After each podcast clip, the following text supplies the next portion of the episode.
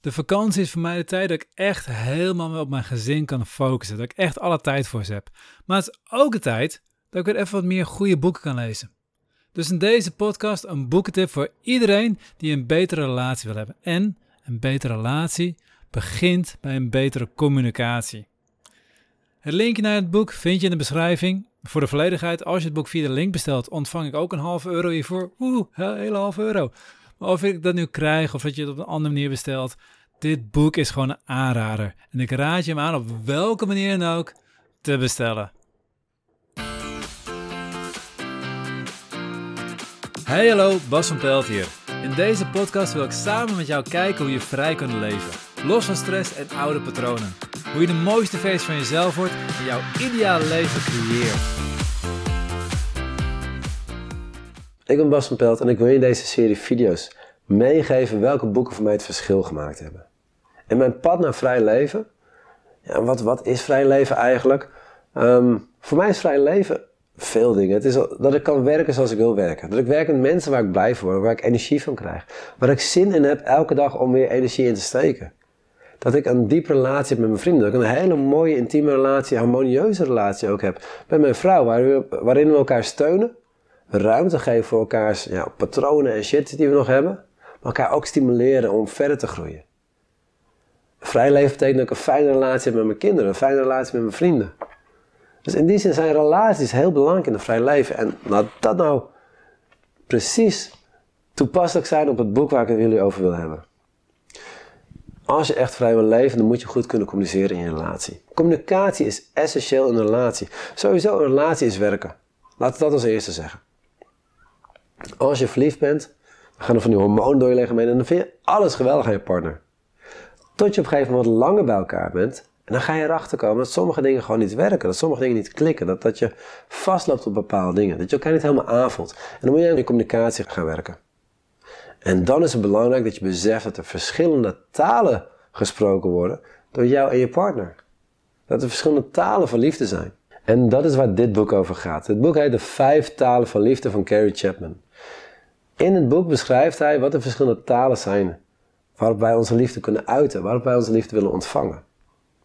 Ik zal even beginnen met een voorbeeld. Um, als ik kijk naar mijn eigen relatie. De taal van liefde die voor mij het beste werkt, als je mij wil laten zien dat je van me houdt, als ik wil laten zien dat ik van jou hou, dat is via aanraken, knuffelen, een arm om je heen, gewoon eventjes hand vasthouden. Dat zijn manieren voor mij waarop ik kan laten zien dat ik van je hou. En als je dat met mij doet, dan heb ik het gevoel dat je van mij houdt.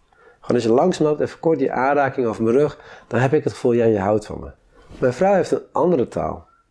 Voor haar is niet zozeer het aanraken belangrijk maar voor haar is het belangrijk omdat er naar haar geluisterd wordt, dat je een gesprek hebt.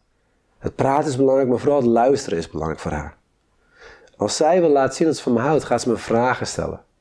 En gaat ze doorvragen, want ze wil alles van me weten. Dat is voor haar manier van laten zien dat ik van haar hou. Ze ik misschien helemaal niet op te wachten, want ik wil gewoon geknuffeld worden. Maar zij wil mij horen. En zij wil gehoord worden. Het lastige daarvan is, moet je je voorstellen dat je allebei gestrest van je werk thuis komt. En je hebt de kinderen, is allemaal druk in je hoofd. En je wil gewoon eventjes kort een blijk van liefde hebben. Even, even, even weten dat het nog van je gehouden wordt. Dus jij staat klaar om je vrouw een knuffel te geven. En je vrouw staat klaar om jou allemaal vragen te gaan stellen, om te vragen hoe het met je was. En die, is helemaal, die zit helemaal niet te wachten op een knuffel. Die heeft eerst nodig om te kunnen praten, voordat ze die knuffel kan geven. Ik heb het nodig om eerst die knuffel te geven en te ontvangen, voordat ik kan praten met je. Als je allebei op je eigen taal blijft staan, ga je elkaar nooit begrijpen. Ga je niet bij elkaar komen. Ga je juist ruzie krijgen van, ja, je houdt van me niet. Je laat helemaal niet zien dat je van me houdt. Heel veel koppels zitten vaak ruzie in van, je, je laat me niet zien dat je van me houdt. Ze zeggen, ja, je houdt niet van me. Wat eigenlijk neerkomt, je laat me niet zien dat je van me houdt. En dat komt omdat ze verwachting hebben dat die ander in jouw taal gaat spreken. Dus ik verwacht van mijn vrouw dat ze mijn taal gaat spreken. Dat ze op mijn manier gaat laten zien dat ze van me houdt. Mijn vrouw verwacht dat ik haar taal ga spreken. Dat ik op haar manier ga laten zien dat ik van haar hou. Herken je het al? Een ander voorbeeld, een andere taal is door cadeaus te geven. Daar is mijn moeder heel goed in. Die kan de liefde heel erg tonen door te geven. Wat betekent dat als ik bij haar langskom, het eerste wat ze vraagt is wil je een kopje thee? Wil je gevulde koek? Wil je een bokkenpootje? Wil je anders een banaan? Wil je misschien chocolademelk? En dat is haar manier om haar liefde te tonen. Dus elke keer als ze zegt nee, nee, dank je, nee, dank je, nee, ik heb net gegeten. Dan, dan, dan, dan blokkeer ik haar manier om liefde aan mij te geven. Ook als ze me geld geeft. Oh, dat is een mooi verhaal van een leraar van me. Ehm, zij vertelde, zij is inmiddels is zij, uh, behoorlijk gegroeid met haar bedrijf, is zij gewoon miljonair. En elke keer als bij haar vader komt, haar vader woont in een klein flatje, niet zoveel geld. Ja, ze, ze probeert hem wat toe te stoppen, maar dat, dat wil hij niet echt aannemen. En elke keer als hij, als hij daar komt, op het moment dat ze daar weggaat, dan krijgt ze van de vader of nog een tientje of nog twintigje. Om, ga, koop er wat leuks voor jezelf. Of koop even lekker wat te drinken voor jezelf. Of, of weet ik veel wat. Zij is miljonair, hij heeft het moeilijk, maar elke keer geeft hij het geld aan haar. Het probleem is, dan kan ze zeggen, ja maar pap, ik heb al zoveel geld, ik heb het helemaal niet nodig.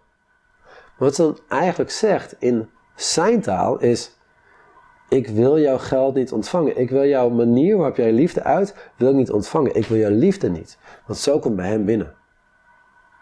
Maar door te zeggen, dankjewel, wat lief van je dat je dit aan me geeft, kan je hem het gevoel geven dat je zijn liefde wel toelaat. Dat je zijn liefde wel ontvangt. De vijf talen van liefde is heel interessant, want laat je zien hoe ontzettend miscommunicatie ontstaat als je elkaars taal niet spreekt. En hoe ontzettend je vast kan lopen op hele kleine dingetjes die heel makkelijk op te lossen zijn als je eventjes beseft, oké, wat is de taal van de ander?